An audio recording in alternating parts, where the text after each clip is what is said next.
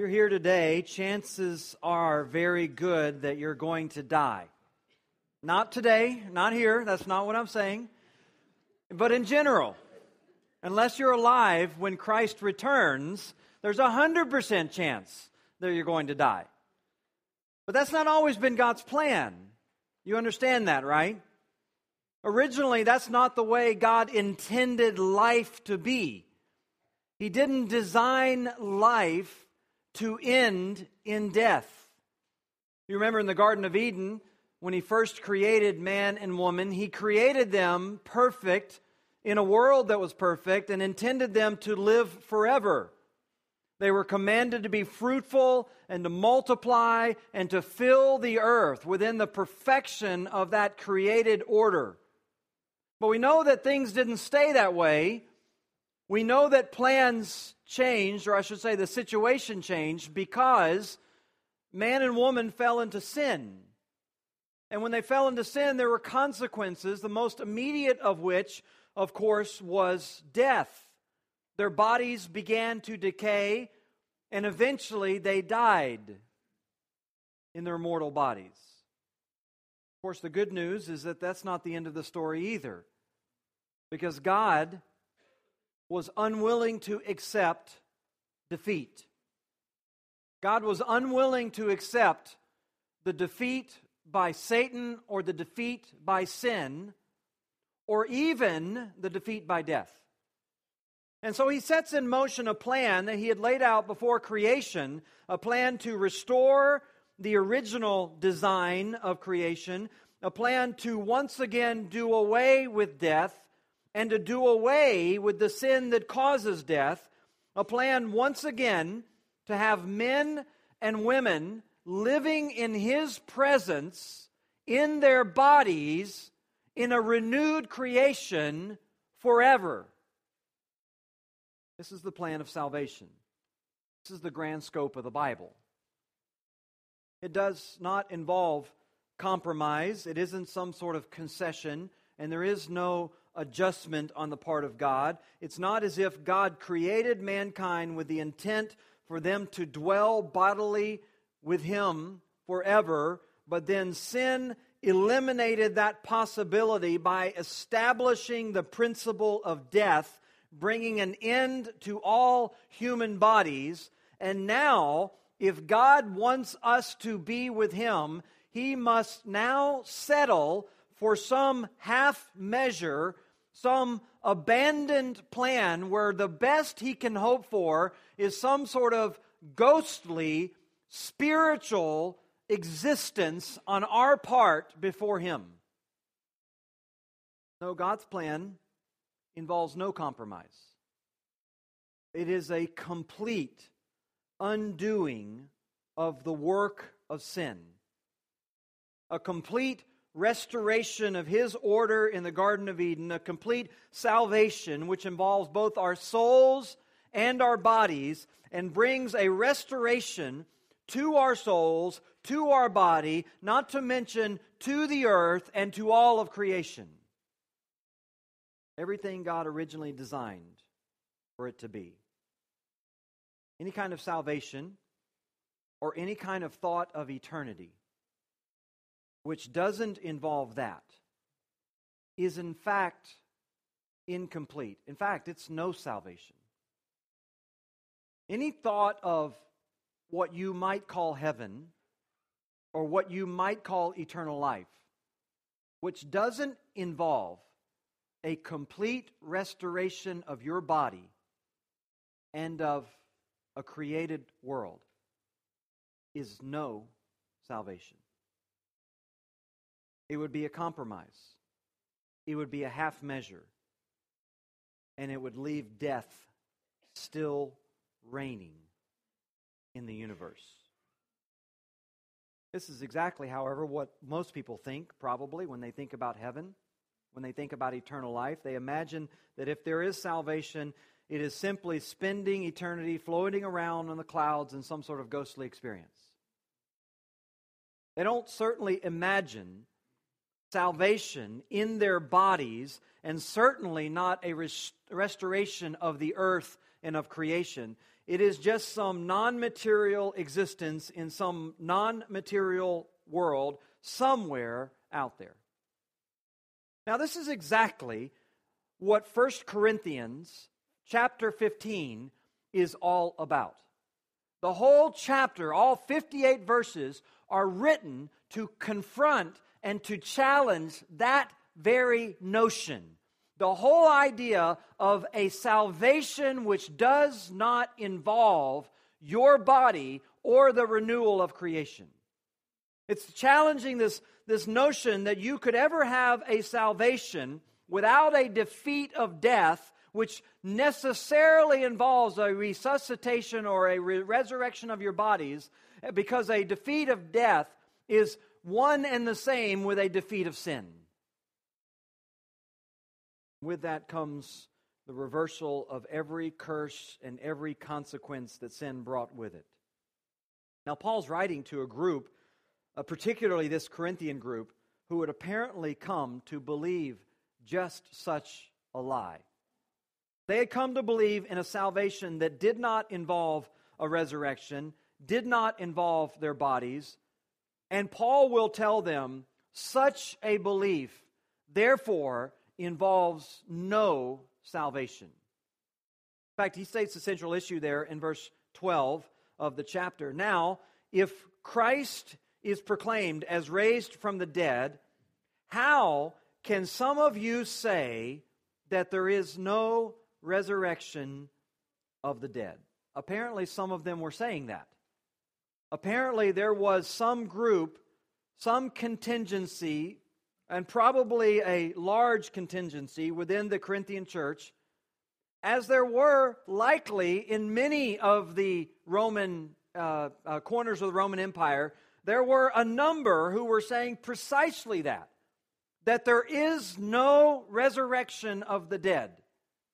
That somehow whatever they concocted in their mind to think of Jesus and to think of eternity and to think of salvation did not involve a material body.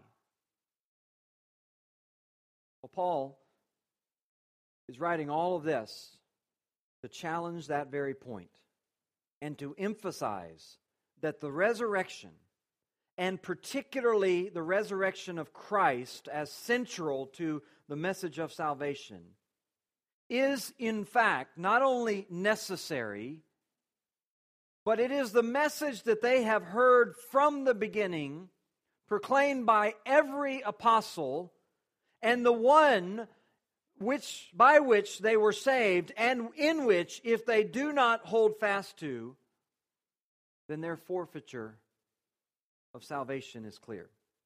Listen to the way Paul presents it in the first 11 verses. I'll just read them for you. He says in verse 1 Now I would remind you, brothers, of the gospel I preached to you, which you received, in which you stand, and by which you are saved, if you hold fast to the word I preached to you, unless you believed in vain. For I delivered to you as of first importance what I also uh, received that Christ died for our sins in accordance with the Scriptures, that he was buried and that he was raised on the third day in accordance with the scriptures. And then he appeared to Cephas, and then to the twelve. Then he appeared to more than 500 brothers at one time, most of whom are still alive, though some have fallen asleep. Then he appeared to James, then to all the apostles. Last of all, as to one untimely born, he appeared also to me, for I am the least of the apostles, unworthy to be called an apostle because I persecuted the church of God. But by the grace of God, I am what I am, and his grace toward me was not in vain. On the contrary, I worked harder than any of them, though it was not I, but the grace of God that is with me. Whether then it was I or they, so we preach, so you believe. Paul's laying out for them here a number of reasons why a believer cannot deny the resurrection why a believer cannot reject the resurrection in any way, shape, or form. Not just the resurrection of Christ, but your own resurrection.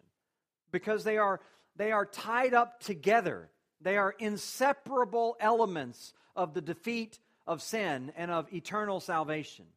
And so he begins to lay out here for us five reasons why a believer cannot reject the resurrection, and most particularly the resurrection of Christ in these first 11 verses, because this becomes the foundation of the rest of what he has to say about our own resurrection.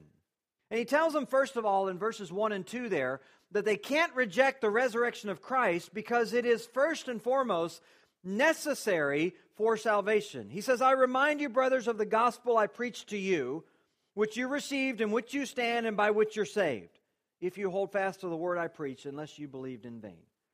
So he's going to write to them here to remind them that no matter what they're professing now, what they originally were called to believe in was a message of not only the death and burial, but also of the resurrection of Christ. As a matter of fact, if you were to just open up and read the book of Acts and just read the account of all of the preaching of the early church, what you're going to find is that the centerpiece of what the proclamation of the church was wasn't some uh, new moral order, and it wasn't some, some uh, call to just wonderful works. And to tell you the truth, it wasn't even simply the death of Christ, it was the resurrection of Jesus Christ. This was the cornerstone of what they heard.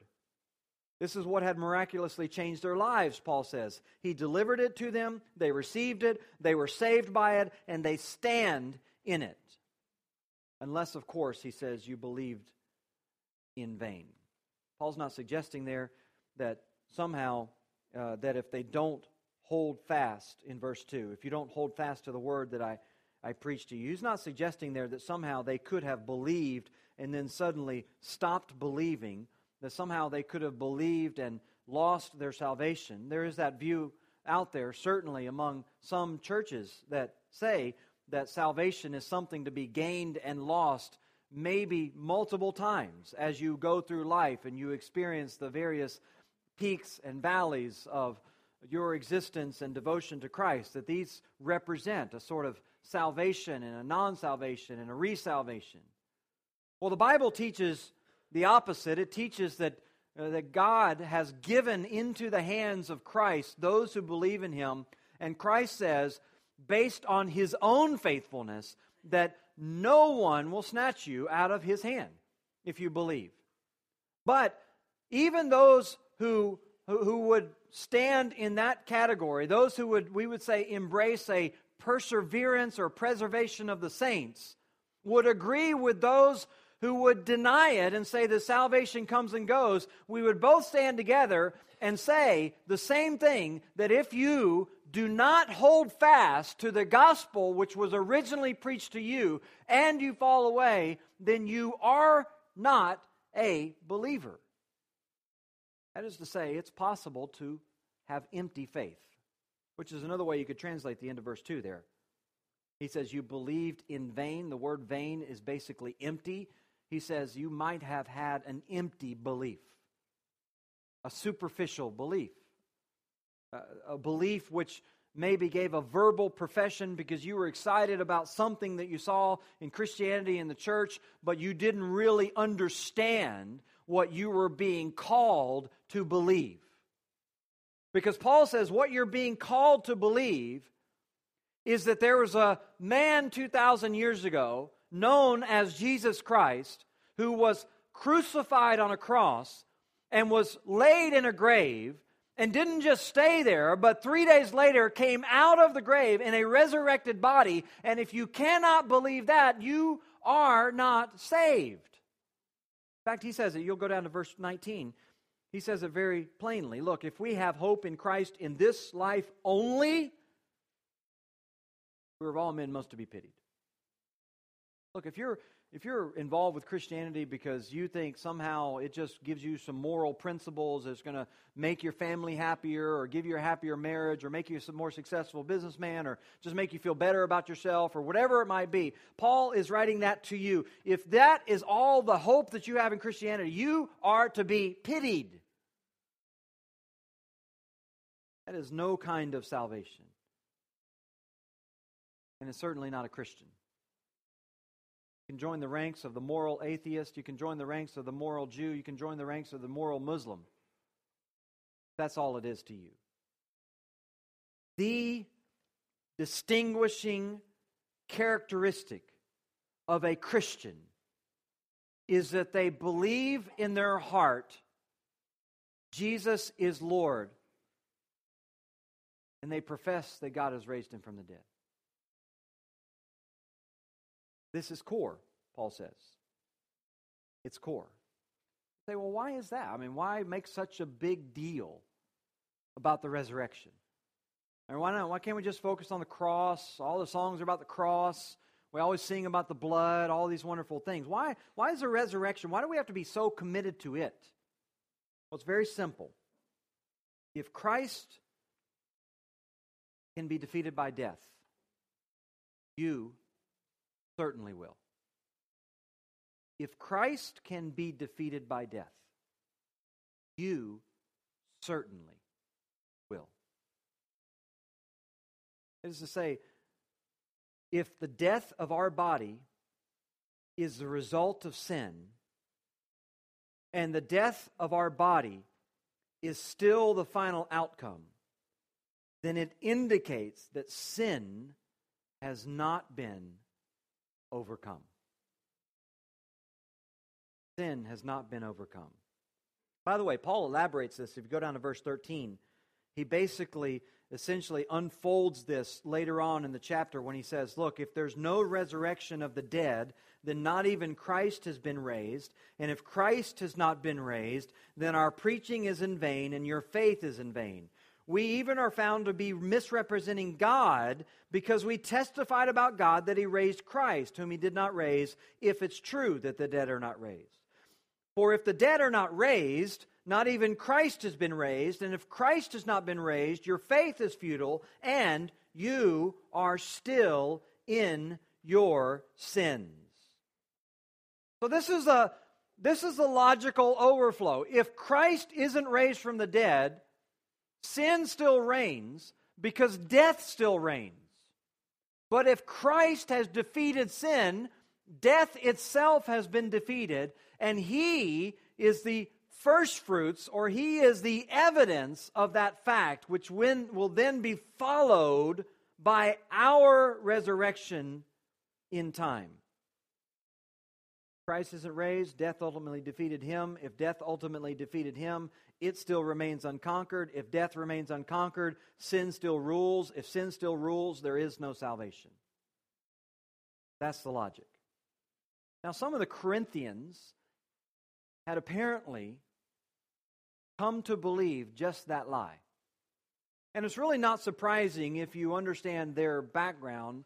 They came uh, to Christianity not just out of pagan backgrounds, but out of Greek culture, steeped in Greek philosophy, which made a fundamental distinction between that which is spiritual and that is that which is material and that which was spiritual was deemed to be good, that which was material was de- deemed to be bad, and there was always an effort to separate out from the material world into some more virtuous spiritual world.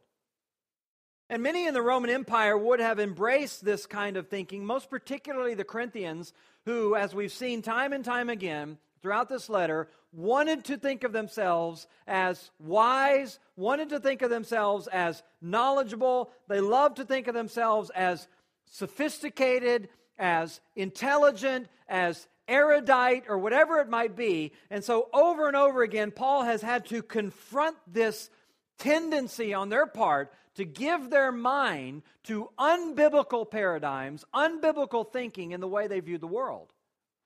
And one of the ways, obviously, was the way they thought of life after death.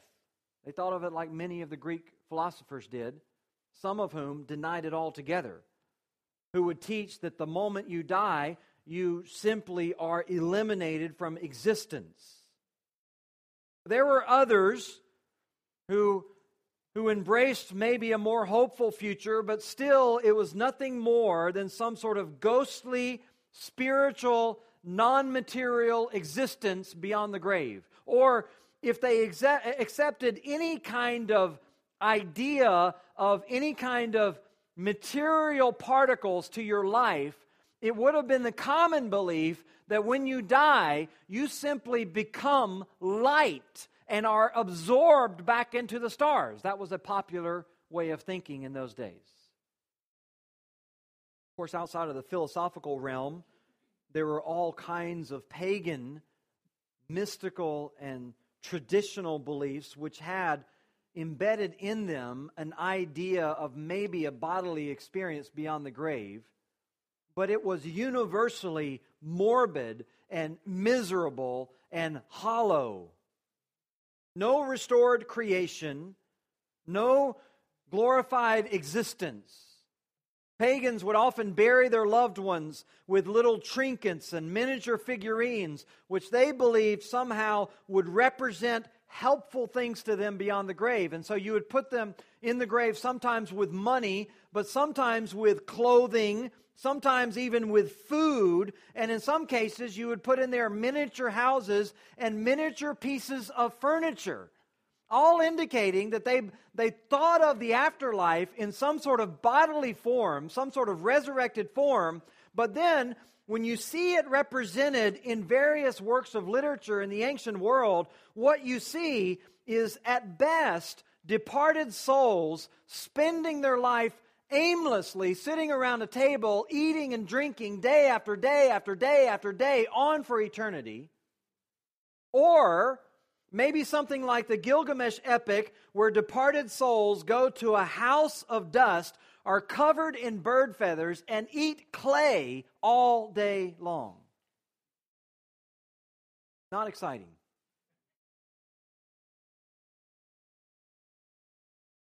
Paradigm of the Bible is radically different.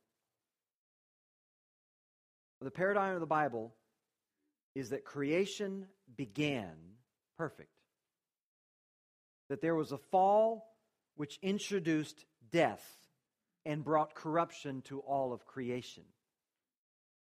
That there will be a day of restoration, which isn't going to be a half measure. God's not going to accept a half victory, regaining our souls but losing our bodies. There's going to be a full restoration with a complete complement of everything God originally intended creation to be.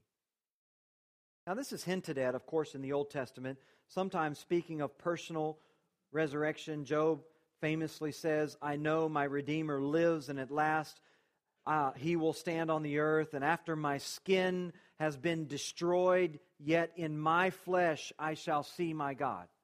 Job, probably the earliest and oldest of the Old Testament books, demonstrates that there was a resurrection hope and belief from the very early days. You go on through, you read places like Isaiah 26, where God promises to Israel, Your dead shall live, their bodies shall rise. You who dwell in dust, awake and sing for joy, for your dew is a dew of light, and the earth will give birth to the dead. Or most famously, in Daniel chapter 12, when Daniel says in verse 2 Many of those who are sleep, asleep in the dust of the earth shall awake, some to everlasting life, some to shame and everlasting contempt. So there was clearly in the minds of writers at various periods of time in the Old Testament this idea that they would one day die, but that wouldn't be the end. That they would be raised from the earth in, in their flesh to see God. And beyond that, you could set it against the relief or the backdrop of numerous passages which speak not only of a renewed body, but of a renewed creation. And this was the biblical view. And by the way, this was the Jewish view in the time of Paul and the time of Christ. Apart from a few Sadducees who denied the resurrection, the predominant Jewish worldview of the day looked for a renewed creation. And so the Bible's utterly clear. There will come a full restoration of our bodies with a full restoration of creation, which Paul, by the way, will go on to expound later on in this chapter. And so we can, we can say that life as we know it now presents some paradigm for the life to come. That your daily activities and your daily existence, the things that you see and the things that you know, and even the things that you do in this life on earth, have some correspondence to what you will see and know and do in the life to come. It's all a part of God's restoration, just as it is even a part of this corrupted and fallen creation. And Paul's arguing for all of this in this chapter. And this is why he says you must believe in this resurrection. This is why Romans 10 says, If you confess with your mouth Jesus is Lord and believe in your heart that God raised him from the dead, you shall be saved. It's not possible to be a Christian and not believe that, he says. Not possible to be a Christian and to think somehow salvation something less than that. Because to deny the resurrection is to deny the resurrection of Christ and it is to give the victory to death, which is to give the victory to sin. Paul says, uh, not only that, not only can we not deny the resurrection because it is necessary for our salvation, but secondly, we can't deny it because it's declared by Scripture. And this is his point in verses 3 and 4. I delivered to you as of first importance, that is, uh, that is, this is one of the key foundations of the gospel. What I receive that Christ died for our sins in accordance with the Scriptures, that he was buried, that he was raised on the third day according to the Scriptures, and that he appeared. And you see there his sort of fourfold presentation, two statements which he says were confirmed in the Scriptures, and two parallel statements which were confirmed, we would say, maybe by experience. That the scripture clearly foretold that Christ would die, and then when he did die, it was confirmed by the fact that they buried him. That this was, this was clearly what they believed about his body at that point. They put him in a grave. And then, secondly, that he rose from the dead, as the scripture said, and this was confirmed by appearances to people. And we know this is true. We know the scripture, for example, gives detail after detail after detail about Jesus' death. We're told in Isaiah 53 that he would be crushed for our iniquities, that he would be bruised on behalf of our chastisement, that the punishment that was due to us would be poured out on him. Or we go to a place like Psalm 22, which talks about his hands and his feet being pierced and all of his bones being pulled out of joint and the roof, the, the, the tongue uh, cleaving to the roof of his mouth out of thirst. All of those things, which we see clearly portrayed on the cross and even quoted by the gospel writers as fulfillment of Psalm 22. But not only that, we know that the scripture speaks clearly of his resurrection. Psalm 16 is quoted by, by uh, uh, Peter on the day of Pentecost as he preaches as confirmation that God would not abandon the body of Christ to decay, but would raise him up, which Peter says God clearly has done. And all of this is just is just expounded there in that, in that uh, uh, great sermon by Peter, but it's just woven through the entirety of the Old Testament, whether it is, first of all, the death of Christ, which we're told is all pointed to by the sacrificial system.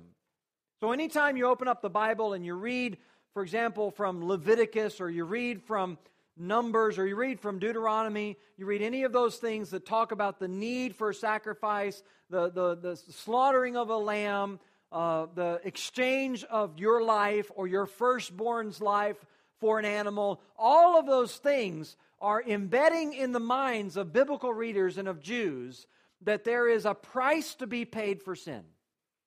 All of that is pointing to the death of Christ. And then along with that are these constant affirmations that God is not only dealing with sin through a sacrifice, but God is planning a restoration.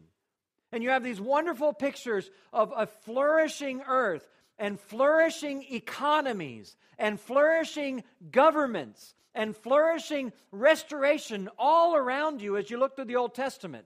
And those are all set side by side with, with these works, and we understand the complete picture, uh, or I should say, when we understand the complete picture, we understand it's all pointing to Christ. This is exactly what Christ said. After the resurrection, he takes he meets a couple guys on a road, walking down the road to Emmaus, and they're they're kind of trying to figure out what just happened with this whole crucifixion thing. And he said, "Why are you so slow to understand what was written by the prophets? You should have realized the complete picture, not only of the death, but of the resurrection and of the restoration." In fact, he says, says, beginning with Moses and with all the prophets, he explained to them the things concerning himself throughout Scripture. The whole paradigm was there to be seen. And this is what Paul proclaimed to them. When he says according to Scripture, he would have meant the Old Testament Scripture. That's what he preached from. It's all laid out there. So for you to deny the resurrection, for you to frame in your mind some Christianity that doesn't have it, is for you, first of all, to deny what is essential and necessary for your salvation. But secondly, it is to undermine and deny the very scriptures you open up to read on a daily basis. Thirdly, Paul says you can't deny the resurrection without also denying all of the witnesses. You can't deny it because it's proven by witnesses. I mean, you go to any civilization in the history of the world, you go to any government, you go to any court system, you go to any set of laws, and what you're going to find over and over again with every system of justice is a high premium put on the value of a personal witness.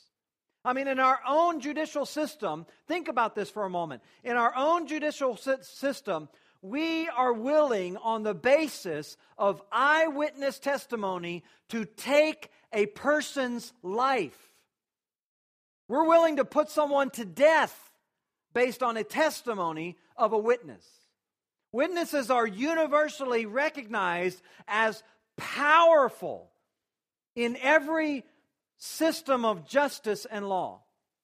And so, whenever Paul comes to speak about the resurrection, he brings forward what is most powerful here, and that is the fact that he was seen by numerous people when he was raised from the dead.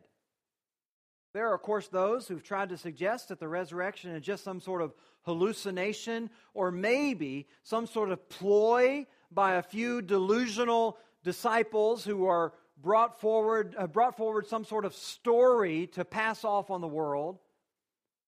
And, and those theories, I guess you could say, can be broken down into basically two. There is one category that has a number of different forms, but we would just say in one category, we might just call it the stolen body theory. And it was, it was actually the first theory that was hatched by the guards themselves who woke up to find the tomb empty. And no doubt, in some sort of despair, went back to report what took place, knowing it would probably cost them their lives. Matthew 28, verses 12 through 15, record this for us that they went before the council and the chief priests to indicate what had taken place. And these Jewish leaders said to them, Look, we will give you a large sum of money if you will go around telling everyone that the disciples came and took his body in the middle of the night. And not only that, when this is reported back to your Roman superiors, we will even keep you out of trouble. In other words, we're not only going to pay you, but we're going to keep your life. Well, I mean, they're not going to pass up that deal.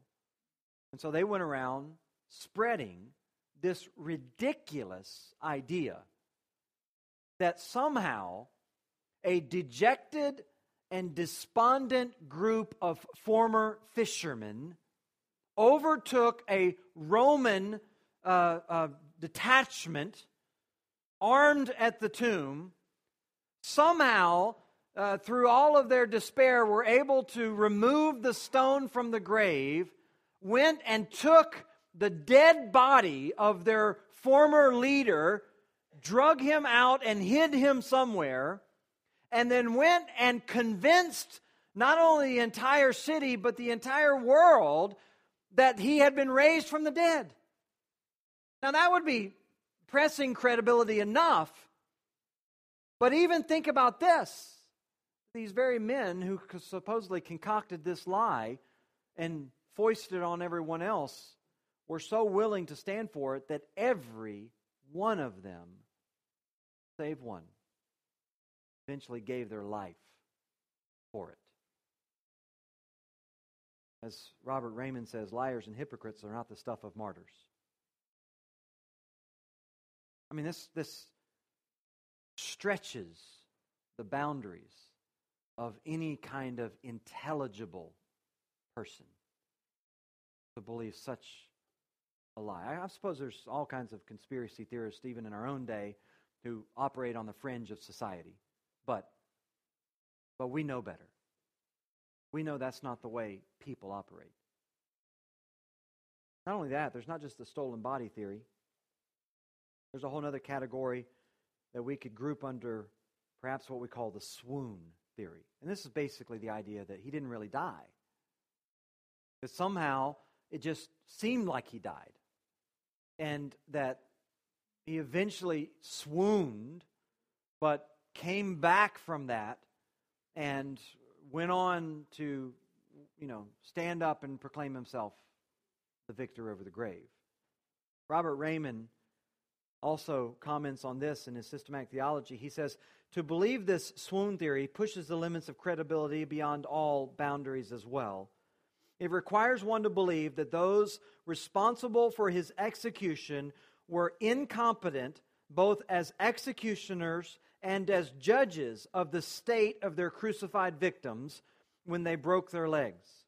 It also requires one to believe that Jesus, though suffering from the excruciating pain of wounded hands and feet, not to mention the loss of blood, the physical weakness, and the shock of the entire system, which would have naturally ensued from the horrible ordeal of crucifixion itself, and the lack of human care and physical nourishment, somehow survived the wound in his side, the preparation of his body for burial, the coldness of the tomb, and then pushed the huge stone away from the entrance of the tomb with wounded hands, made his way on wounded feet past Roman guards into the city where he found his disciples hiding. And they're convinced, these beleaguered followers, that he, an emaciated shell of a man, was now the Lord of life. End quote. Desperation, to say the least, right? None of these theories really stand up under serious historical examination, and they don't stand up under any logical examination. Fact is, the resurrection of Christ is one of the most verifiable facts of history almost immediately after his resurrection, his followers universally began to proclaim his resurrection from the dead. No one ever brought forth a body to rebuke them. They couldn't. There was none to be found. It would have been the simplest thing to do. Stop this movement and to shut up these disciples. But it was impossible. And Paul tells us not only that, he appeared to them. First of all, he appears, he says, to Peter or Cephas, as he's sometimes known. Paul doesn't give the details here. It had to have happened after his appearance to Mary Magdalene there in the garden and before his appearance to the two disciples on the road to Emmaus. somewhere in that period of time, he would have appeared seemingly individually to Cephas. Jesus made this special appearance perhaps because of Peter's personal shame over denying Jesus. Perhaps because he was the leader among the twelve. But whatever it was, Peter would be called upon to take bold stands for the Lord and would need this kind of reassurance that the Lord would be with him. And so Christ appeared to him in order to stress this grace that he was showing to Peter. Secondly, Paul says he appeared to the 12, which we know are not 12 at this point because Judas would have, would have hanged himself. But this was sort of a formal designation for those closest disciples of Christ. This uh, most likely refers to that same resurrection day when Christ appeared to them, assembled in the upper room. The Lord appeared to them that day, and they would see him on several other occasions. They were certainly trustworthy eyewitnesses because every one of them, uh, except for John, would eventually give up their lives, as we said, in order to stand for this belief. Not only that, Paul says he appeared to 500 people at the same time. And if the disciples represent a quality of witness because of their willingness to give up their lives, this represents a quantity of witnesses. 500 people, all standing together, we're told in Matthew, on the Mount of Galilee before Christ's ultimate ascension. And at this point, Paul says many of them were still with us. That is to say, that this wasn't just some one time proclamation, but they stood under the scrutiny of examination now for 30 years, giving unified testimony, no doubt throughout the entire church in the Roman Empire, of their witness of the resurrected Christ, although Paul says some of them had passed on. Mentions also James, who's distinguished from the 12 disciples, and so we understand this isn't James the disciple, this is James, the half brother of Christ, who eventually became the lead pastor of the Jerusalem church. He was one who originally did not believe in his brother, Jesus. We're told in John 7 that none of Jesus' family believed. It would take not just the crucifixion, but the resurrection itself before he would finally, upon seeing the resurrected Christ, come to believe in his half brother. And then he says all the other apostles. This group, obviously, again, distinguished from the 12. This would indicate all of those other men in the New Testament who met the qualifications of an apostle. That is to say, they saw the resurrected Christ and they were personally commissioned by him as apostles of Christ. Paul says all of these reasons, for all of these reasons, you can't deny it. To deny it would go against all credibility and all historically sound minded investigation. To deny it would be to deny the very scriptures that you claim to believe as a believer. To deny it would be to undermine your very salvation. Paul's not done. He has more reasons here. In verses 8, 9, and 10, he will turn to his own personal testimony. And in verse 11, even the centrality of the proclamation. Much to be said on both of those fronts.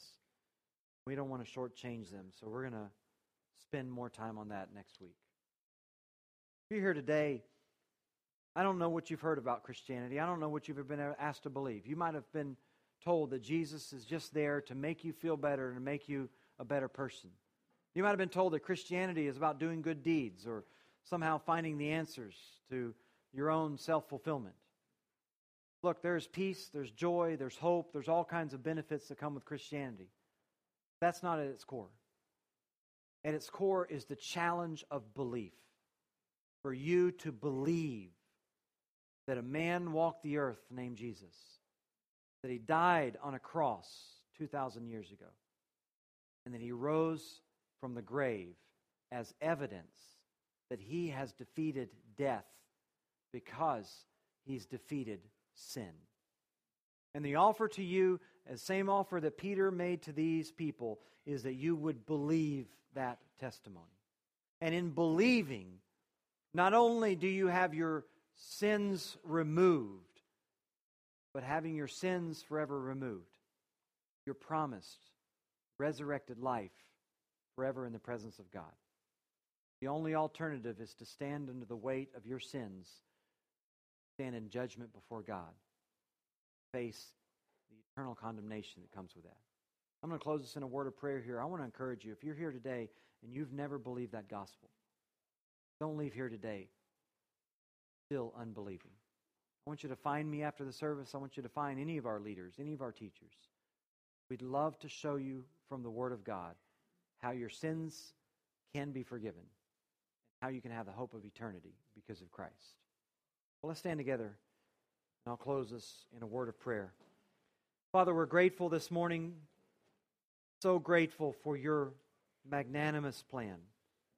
Thankful that we have a hope through the resurrection of Jesus Christ. I pray, Father, that you would move in the hearts of every person here today, that none would leave still in disbelief over that. Father, I pray that you would convict of sin, righteousness, and of judgment. Pray that the resurrection of Christ would come alive to every heart because Christ has come alive. He lives forever and ever his glorified body. Long for the day when we join him. Lord, may you hasten that day. May our salvation come quickly, full form, for your glory.